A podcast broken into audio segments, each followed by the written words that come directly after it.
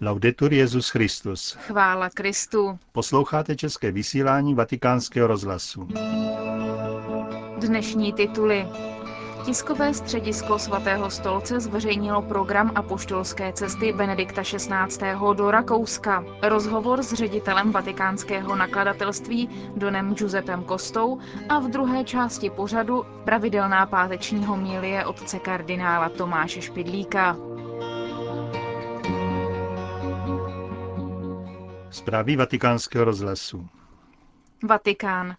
Tiskové středisko svatého otce zveřejnilo program apoštolské cesty Benedikta XVI. do Rakouska.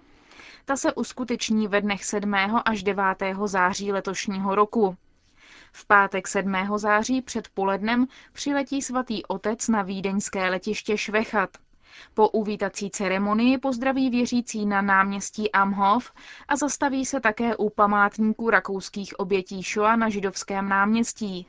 V podvečer Benedikta XVI. přijme rakouský prezident a poté se setká se členy diplomatického sboru. V sobotu dopoledne se svatý otec přesune do Maria Cel.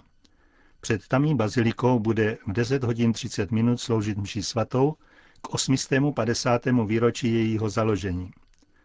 Po obědě s rakouskými biskupy se v bazilice svatý otec spolu s kněžími, jáhny, řeholníky, seminaristy pomodlí nešpory a po nich se vrátí do Vídně. V neděli dopoledne má Benedikt XVI. na programu procesí z arcibiskupského paláce do domu svatého Štěpána, kde bude předsedat nedělní bohoslužbě.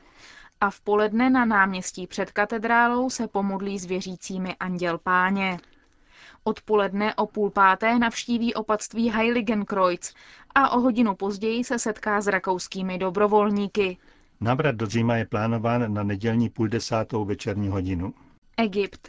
Velký imám Egypta souhlasí s poskytnutím ochrany pravoslavným kostelům v turecké části Kypru. Egyptský nejvyšší islámský duchovní Mohammad Sadej Tantáví to řekl Chryzostomovi II. pravoslavnému patriarchovi Nové Justiniány a celého Kypru. Podpořil tak primase řecké pravoslavné církve při ochraně kostelů před destrukcí. Podle Chryzostoma II. potřebuje nejméně 500 kostelů v okupované části Kypru v co nejbližší době opravy, protože kvůli špatnému technickému stavu hrozí, že spadnou. Podle mluvčího patriarchy Andrease Demetria dal imám příslip po hodinovém rozhovoru v Káhyře, při němž patriarcha Tantáví mu popsal situaci na ostrově a připomenul mu, že církev na Kypru vždy měla muslimská náboženská místa na ostrově v úctě. Velký imám prohlásil, že se chce podílet na budování pokoje a lásky na Kypru a proto pravoslavné církvi slíbil podporu. Kniha Benedikta XVI. Ježíš z Nazareta, vydaná 16. dubna u příležitosti jeho 80. narozenin, zůstává i v létě jednou z nejprodávanějších knih v Itálii. Mezitím roste počet jazyků, do nichž je přeložena, jak zdůrazňuje v interview nový ředitel Libreria Editrice Vatikána, vatikánského nakladatelství, Salesian Don Giuseppe Costa. Kromě toho, že kniha je bestseller, Dalo by se také říci, že je long seller. I nadále si udržuje první místa v různých žebříčcích. Minulý týden měla v Itálii čtvrté místo. A kniha je vydávána v nových a nových zemích. Právě vyšel malcký překlad a jinde se připravují další vydání. Například v Americe bylo už vytištěno druhé vydání. Co nevidět, vyjde portugalský překlad a tak dále. Z hlediska počtu prodaných knih je to jasný trhák. Z hlediska kvalitativního což nás zvláště zajímá v tomto údobí prázdnin a dovolených, je to kniha, kterou je dobré vzít si sebou a každou chvíli se nad přečteným zamýšlet. Jazyk svatého otce je jasný, účinný a moderní. I nejhlubší a složité teologické problémy dokáže sdělit prostě, jako je voda vytékající ze studánky. Byl jste nedávno jmenován ředitelem Libreria Editrice Vatikána. S jakým duchem jste se ujímal této funkce a s jakými vyhlídkami? V duchu absolutní služby, protože Libreria Editrice Vatikána je pověřena spravovat autorská práva svatého otce, ale i jiných kongregací a orgánů svatého stolce, tedy především duch absolutní služby.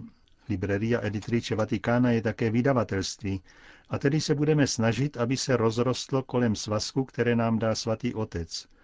Protože vydávání jeho knih je jakýmsi setrvačníkem, který táhne za sebou ostatní. A tedy to přispěje i k růstu samé struktury vydavatelství.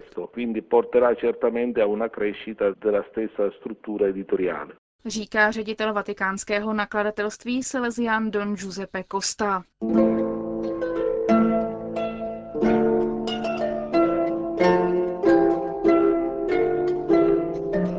Chudoba a zajištění.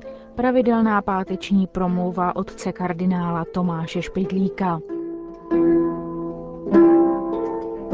Jeden ze sarkastických výroků Čestotonových.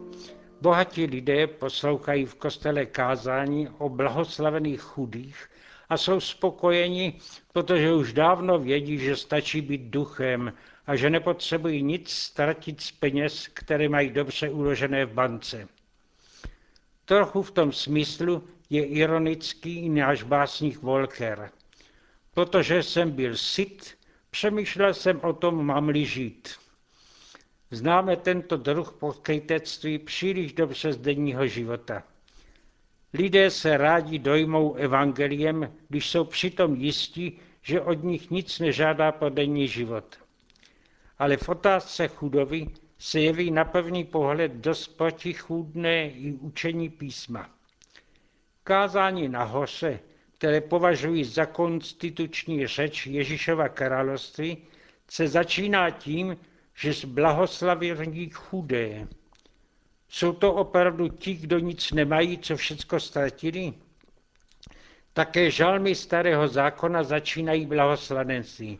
Blaze muži, který neřídí se radami svévolníků, který nestojí na cestě hříšných, jakou dostane za to odměnu, je jako strom zasazený u tekoucí vody. Všecko, co podnikne, se mu podaří. Starozákonní patriarchové, kteří žili v bátní boží, umírali jako bohatí šejkové.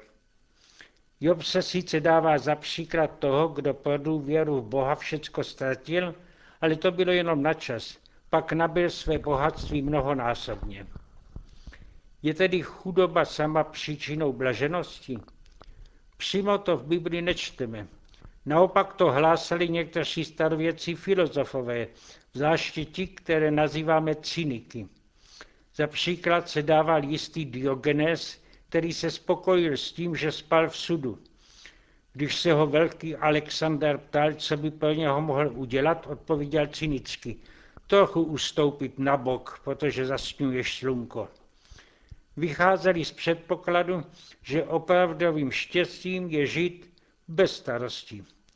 Peníze a mění přinášejí starosti, proto nemohou člověka učinit šťastným. Indičtí fakiři proto radili spokojit se s miskou rýže a sedět klidně pod stromem. Tolstoj napsal povídku o chudém ševcovi, který zpíval. Boháč, kterého ten zpěv rušil, našel jenom jeden prostředek, jak ševce umlčet. Dal mu kubu peněz, švec se staral o to, aby mu je někdo neukradl a přestal zpívat. Je to psáno jako poučné čtení pro mládež, ale sotva kdo to bere vážně. Ale základní problém je tu dobře položen. Spokojený, šťastný život vyžaduje jistotu, nejistota přináší neklid, starost o zítřek. Karden, zakladatel katolického dělnického nultí v Belgii, takzvaných josistů, napsal jako program odproletarizovat proletariát. Chudý člověk, který má jenom nezbytné zajištění, není vždycky nešťastný, ale zle je na tom proletář, který dnes například vydělá mnoho, ale zítra se může odstnout na ulici a hladovět. Proto si hledí každý svědomitý člověk své živobytí nějak zajistit. Nejpřirozenějším prostředkem k tomu bylo vždycky mění. Vlastní dům a stálý přístroj. O nejistotě těchto jistot se často mluví v posledních kázání, ale co si máme jinak počnout?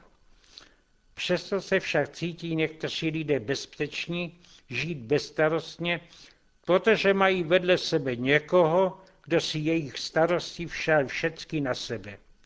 Takové jsou děti.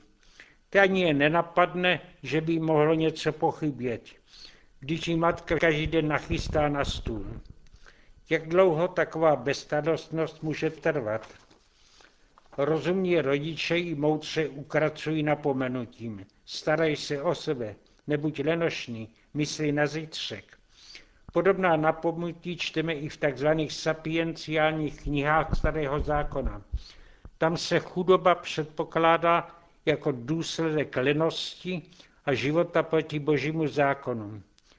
Proroci však byli realističtější.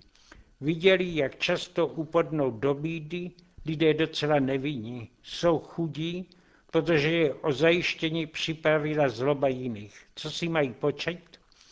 Dodává se jim odvahu zvláštním příplibem. Bůh v nebi vidí vaši bídu a slibuje vám, že se vás ujme i On sám. A Kristovo kázání nahoře začíná právě ujištěním, že se ta boží pomoc splní.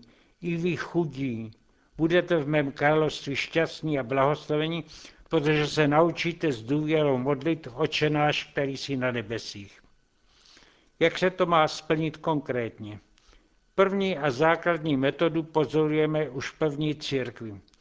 Její členové pocházeli většinou z chudých vrstev, ale našli pomoc ve sboru ostatních věřících. Stále se sbíralo na chudé. Bylo to v antickém světě něco docela nezvyklého. Pohané se tomu divili. Vidíte, jak se milují? Církevní otcové zdůrazňují často křesťanskou povinnost dávat almužnu. Dnes to slovo má handlivý přízvuk malé mince, ale původně to znamenalo vážnou povinnost těch, co mají dostatek, pomoci těm, kdo nemají. V klášterním životě byla tato vzájemná pomoc organizována církevním právem. Řeholníci ukládají všechny příjmy do společné kasy, z které pak žijí stejně ti, co peníze vydělávají, i ti, kdo jsou nemocní, starší nebo pracují bezplatně. Po dlouhá staletí sbírali kláštery i almužnu pro chudé, mimo nich vydržovali starobince, siročince, nemocnice. Dnes se předpokládá, že tu povinnost převezme stát, ale víme dobře, že veřejná zpráva nemůže proniknout do všech zákoutí lidské bídy. Individuální iniciativa je stále potřebná. Na ní se ukáže, je naše prostředí opravdu křesťanské. Ale i individuální dobročinnost často zklame, právě tam, kde by jí bylo nejvíce zapotřebí. Mohou chudí v tomto prostředí ještě doufat? Svatý František z Asisi a jiní zakladatelé tzv. žebravých řádů se dobrovolně zříkali všech lidských zajištění majetkových, aby ukázali na svém vlastním příkladě, že se člověk ve všech bídách může skutečně spolehnout na těho, kdo nikdy nesklamal. Na Otce na nebesích, který je jako slunce svítící pro všecky na zemi. Svatý František považoval od svých dlhů, aby ukázali ustaralým lidem, že oni sami jsou v bídě docela blažení, blahoslavení, protože mají zážitek stále boží pomoci. Dobrovolná chudoba je ovšem jenom pro ty, kdo k ní cítí zvláštní povolání, ale v malé míře prožívá křesťan častěji to, co je jim základem. To je vědomí, že za všech okolností můžeme se spolehnout na Boha, který nás odproletarizuje nějakými nečekanými prostředky. Kdo tu víru prožil, je opravdu blažený.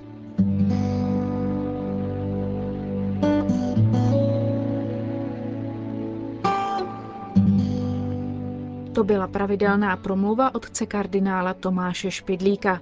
A s ní také končíme české vysílání vatikánského rozhlasu. Chvála Kristu. Laudetur Jezus Christus.